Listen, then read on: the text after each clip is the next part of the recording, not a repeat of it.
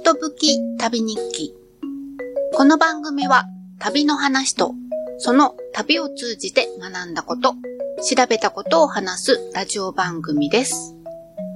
こんにちは、ぽちこです。お正月から地震が起こってびっくりしました。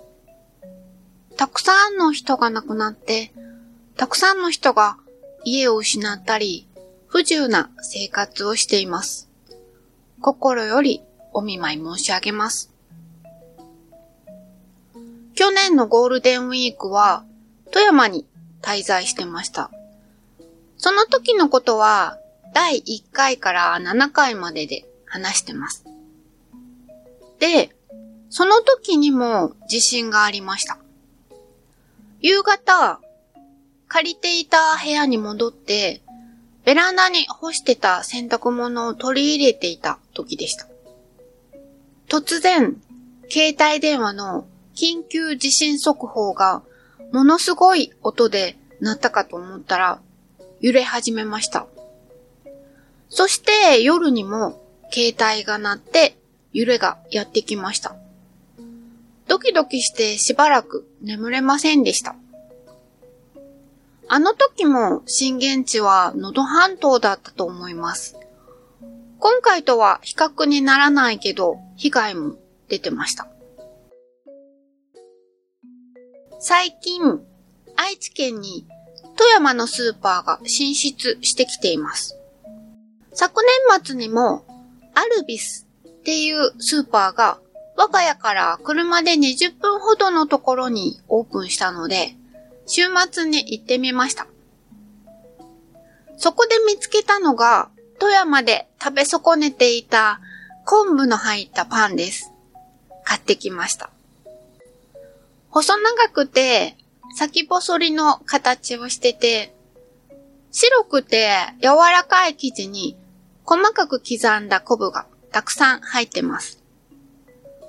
昆布の香りが口の中に広がって、昆布の塩気がパン全体にいい塩梅に混ざってて、とても美味しかったです。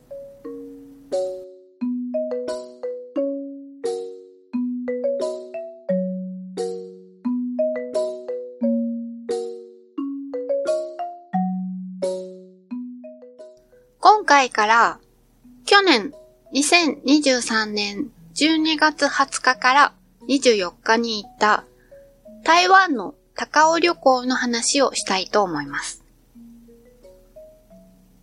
今回の旅は全般に何を見るか、何をするかっていうよりも何を食べるかっていうことが中心の旅だったので、食べ物の話が中心になると思います。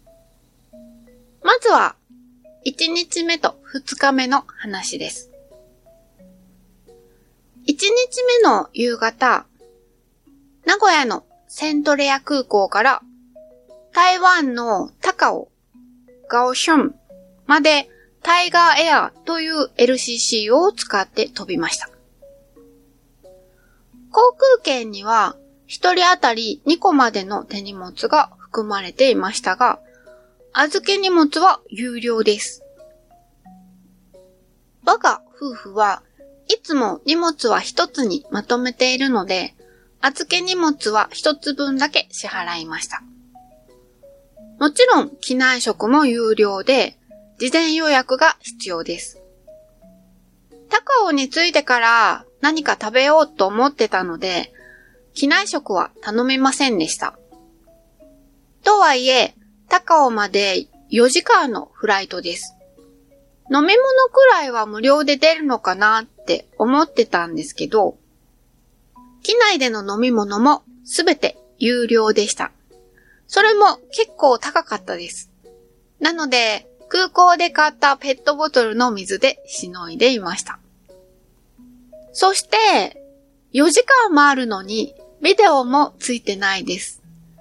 座席に座ると、テレビ画面があるはずの場所の右側には小物を入れるポケット。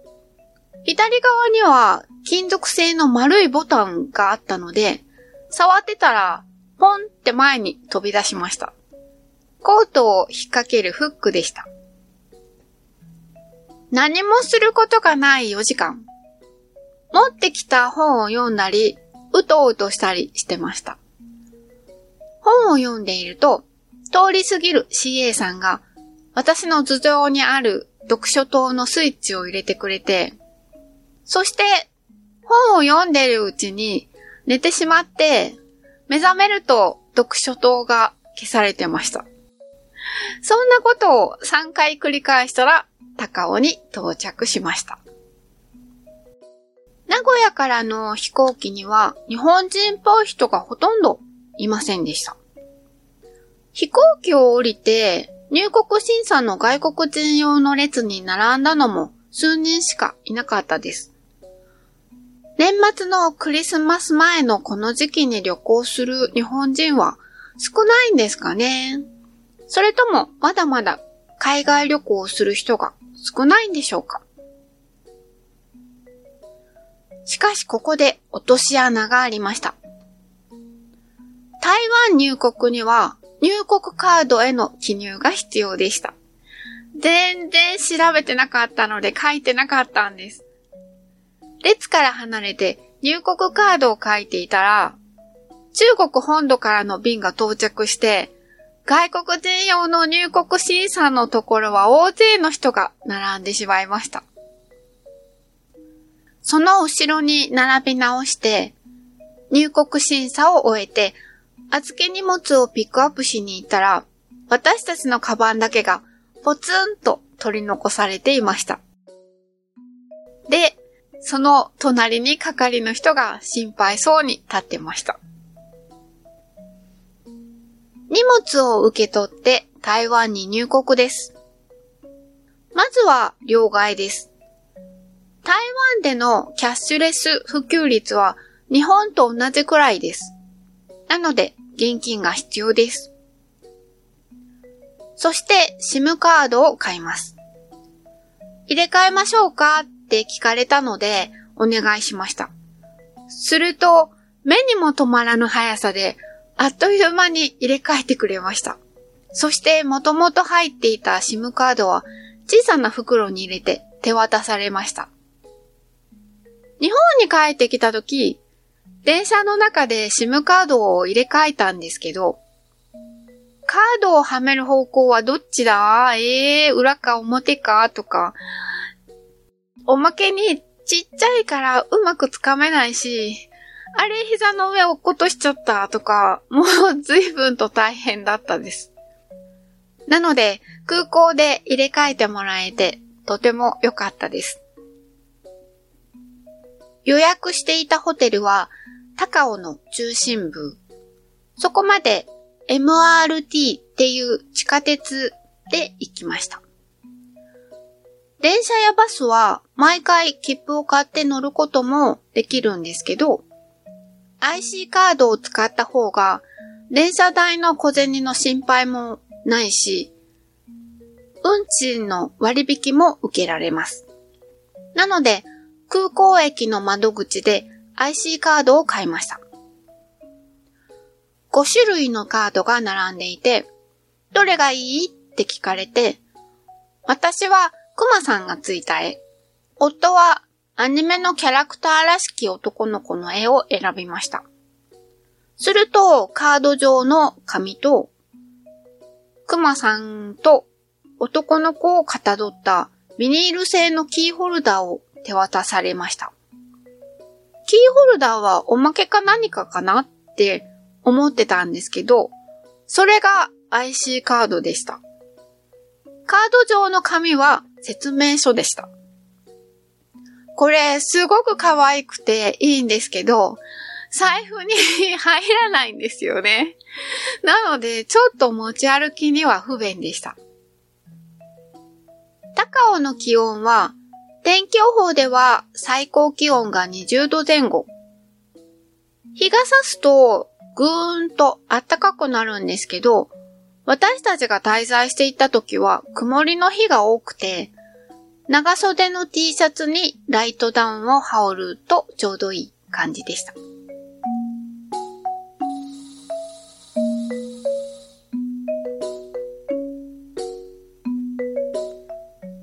ホテルルは、ビレー島駅、メイリーダオから歩いて5分ほどの場所。その途中に夜市がありました。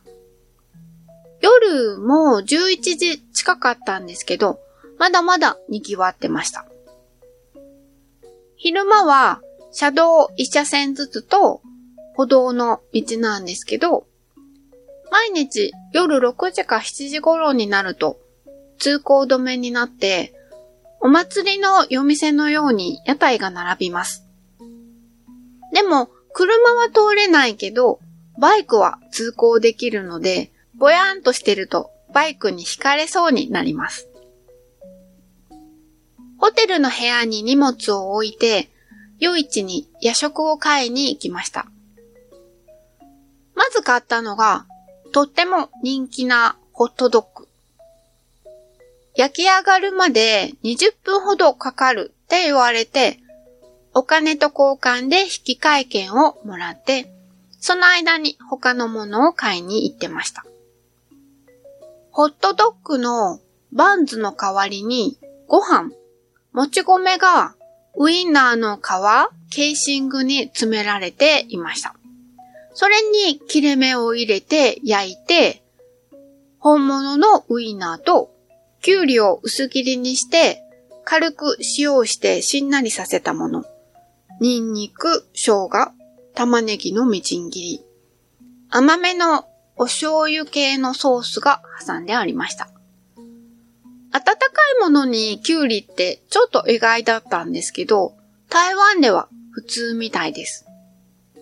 もちろんトッピングは苦手なものがあれば抜いてもらえます。歩きながら食べやすいように下から押し出しながら食べれるように紙を巻いてくれました。ライスバーガーの変形系って言ったらいいのかな？美味しいし、お腹にしっかり溜まりました。それから、夜市を歩いていたら、丸い穴がたくさん並んだたこ焼きを焼く鉄板と、山盛りのうずらの卵を乗せている屋台がありました。10個で50ドルって書かれてます。だいたい250円ぐらいです。どんなものだろうと思って頼んでみました。すると、たこ焼き器の穴の中にうずらの卵を割り入れていきます。10個割り入れると、最初に入れたものはだいぶ火が通っていて、順に裏返していきます。で、出来上がりです。紙の袋に入れて、塩と胡椒を振って出来上がりです。今度、うちでたこ焼きを焼くときに、ついでにうずら卵焼いてみようって思いました。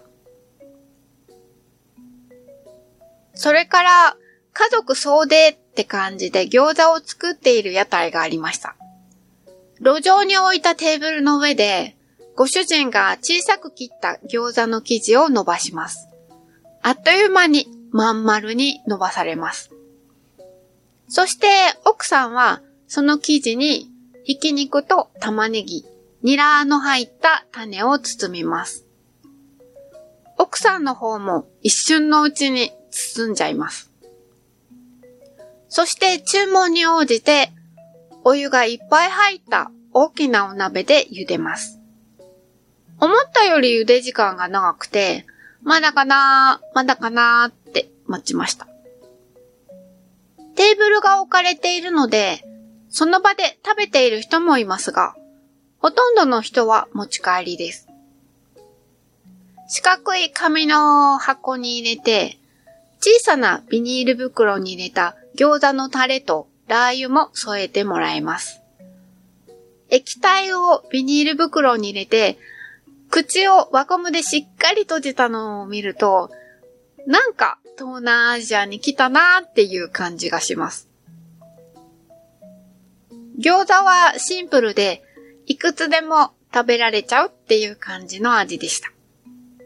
そしてもちろん、台湾ビールも買いました。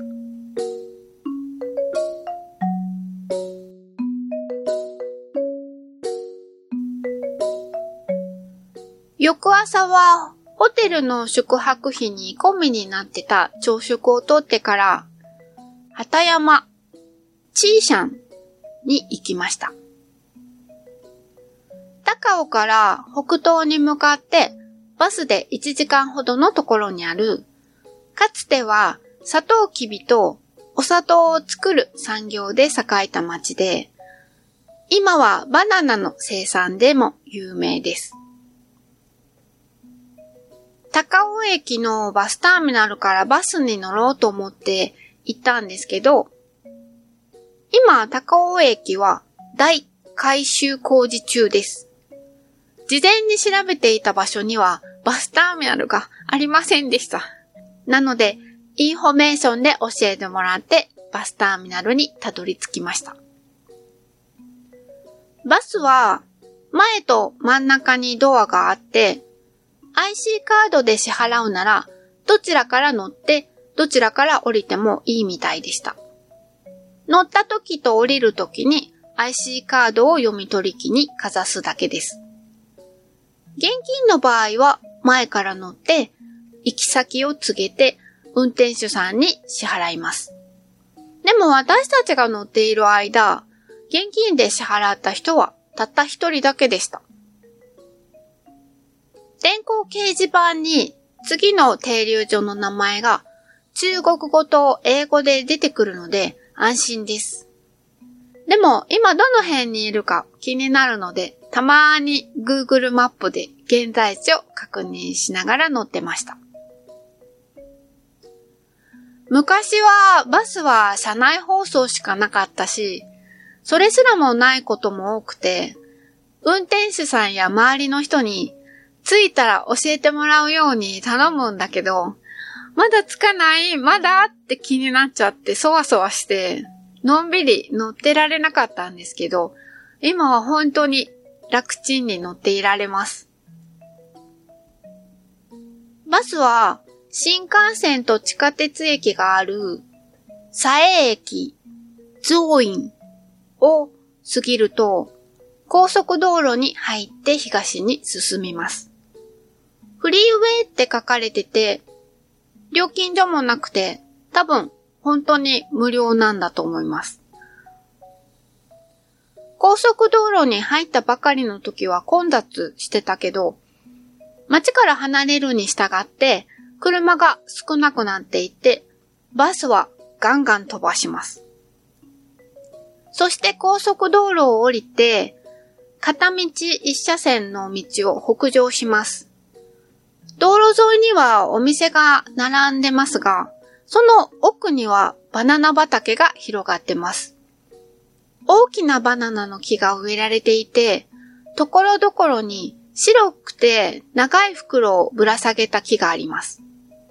多分その中にバナナが実っているんだと思います。畑山チーシャンのバスターミナルで降りて、かつてサトウキビが列車に積まれて運ばれていたという駅を見学して、そこから北へ向かうと古い街並みがあります。通りの両側には、間口の狭い2階建てのコンクリート造りの店がずらりと並んでます。建物の上にはバロック風の装飾がされてます。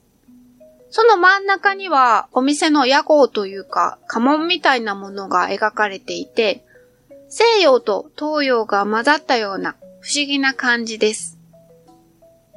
おまけに1階の店舗はとってもカラフルで賑やかです。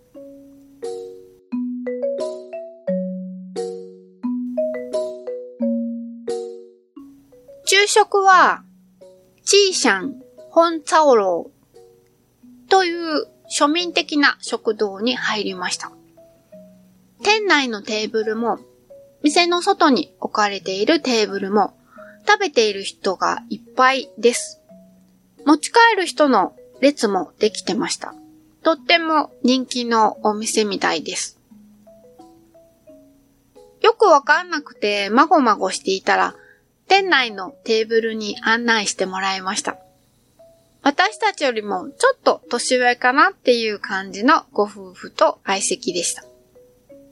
注文したのは、店名にもなっている、本茶オロー。赤っぽい衣がついたとんかつです。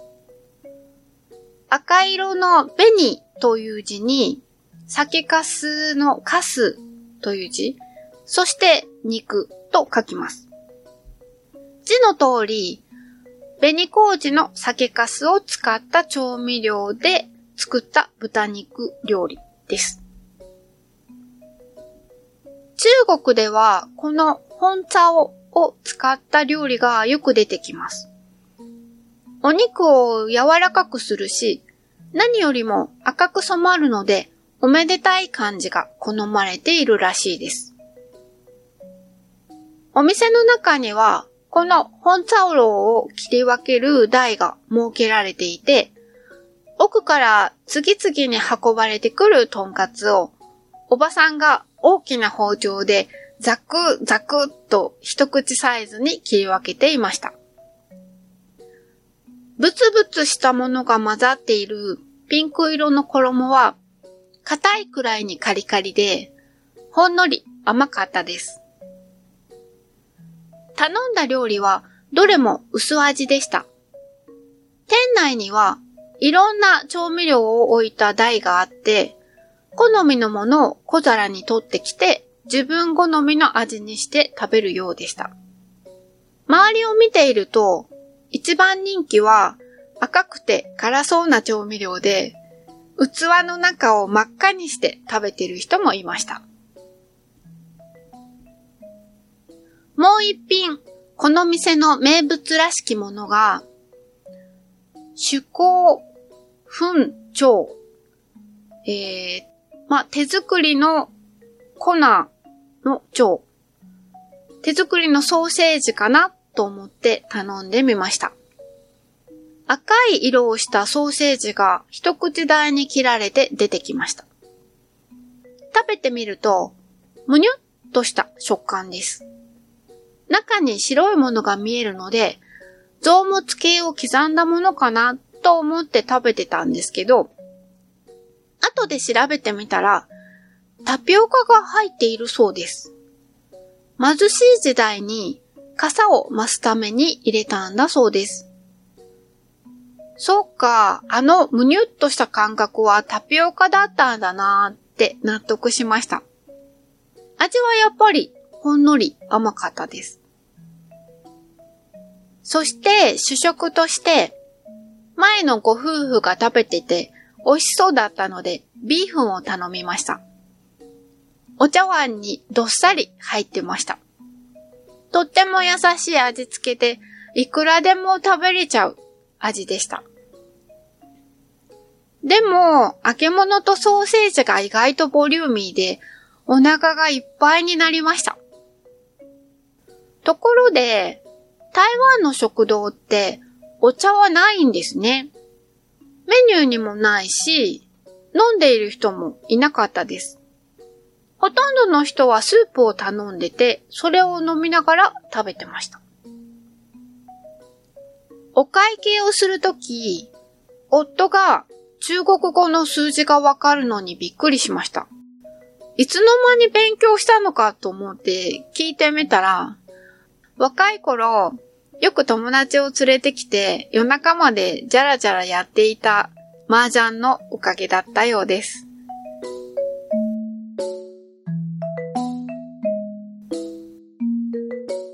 街には日本統治時代に日本人の子供たちが通った小学校が残されていました。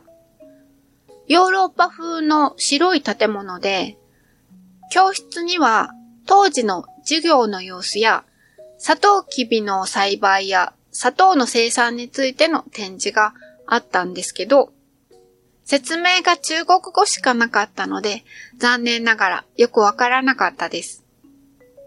でも、ある部屋を通りかかったら、とっても物腰の柔らかな、仙人みたいな感じの男性が出てきて、私の部屋を見ていきませんか？って声をかけられました。彼はこの地方の歴史を研究しているそうで、壁には大きな地図がかけられていました。明治時代に台湾に渡ってきた日本人が作ったもので、彼は台湾の地理を調べて、台湾の発展に貢献したんだそうです。この地図を見ると、台湾の南部にはたくさんの先住民の部落があったことがわかります。そして、それらの先住民の人の家には平均して銃が2丁ずつあって、主には狩猟に使われていたんだそうですけど、部落はお互いに反目し合っていたので、戦いにも使われていたんだそうです。さて、この町はバナナの産地だから、いろんな種類のバナナが売られているという情報があったので、いろんなバナナを食べるぞって楽しみにしてたんです。で、果物屋さんとか市場を覗いたんですけど、残念ながら、普通の日本で売られているようなバナナしか見かけませんでした。変わったバナナが食べられなかったので、代わりにふわふわのバナナケーキを買って、そしてバナナのフレーバーがついたバナナ紅茶を飲みました。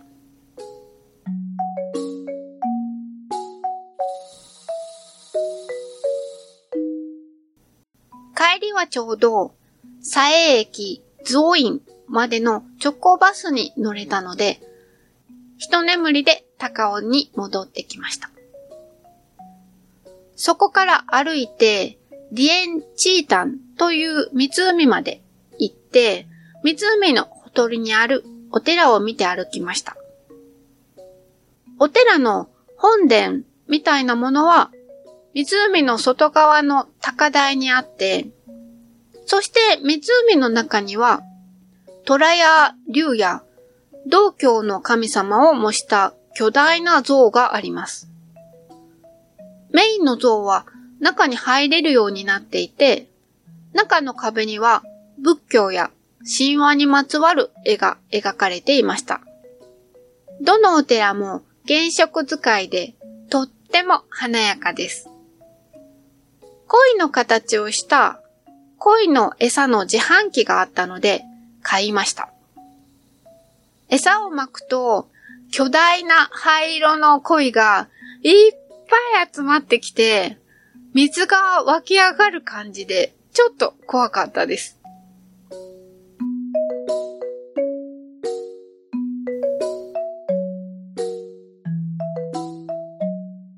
夕ご飯を食べようとまた、そこからテクテク歩いて、ダンダンハンバオという台湾の南部にしかないというハンバーガーチェーンに行きました。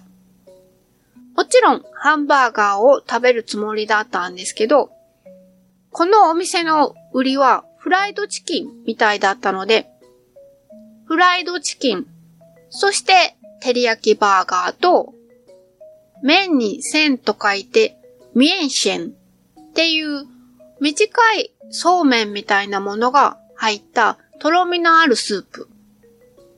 それにこっちの人がよく飲んでいるミルクティーを頼みました。出てきたものには唐辛子ソースと塩の小袋がついてました。ファストフード店でも自分好みの味付けにして食べるようです。フライドチキンはまるでケンタッキーフライドチキンでした。でも、それよりも衣が分厚くって、カリカリしてて、衣の下のチキンがとてもジューシーで、手がベタベタになりました。でも美味しいので、夫と二人、無言で肉にかぶりついていました。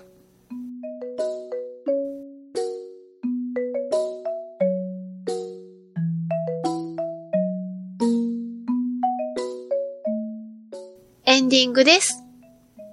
X に、ハッシュタグ、ことぶき旅をつけてポストしていただいたものを紹介します。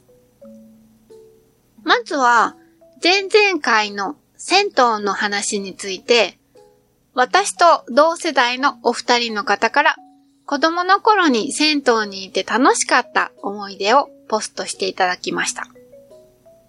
巻貝さんからです。僕が子供の頃、東京下町では一軒家以外の賃貸アパートにはほとんど風呂がついていなかったので、いつも近所の友達と時間を合わせて銭湯に行っていました。遊びの延長線上ですね。大概駄菓子屋が隣にあって、チューチューアイスを買ってました。といただきました。ありがとうございます。そして、ショボンヌ党員ナンバー10さんから、とっても興味深いお話でした。子供の頃にも内風呂はあったのですが、たまに近所の友達と一緒に銭湯に行くのが一大イベントでした。楽しかったな。入浴料は子供45円くらいだったかな？といただきました。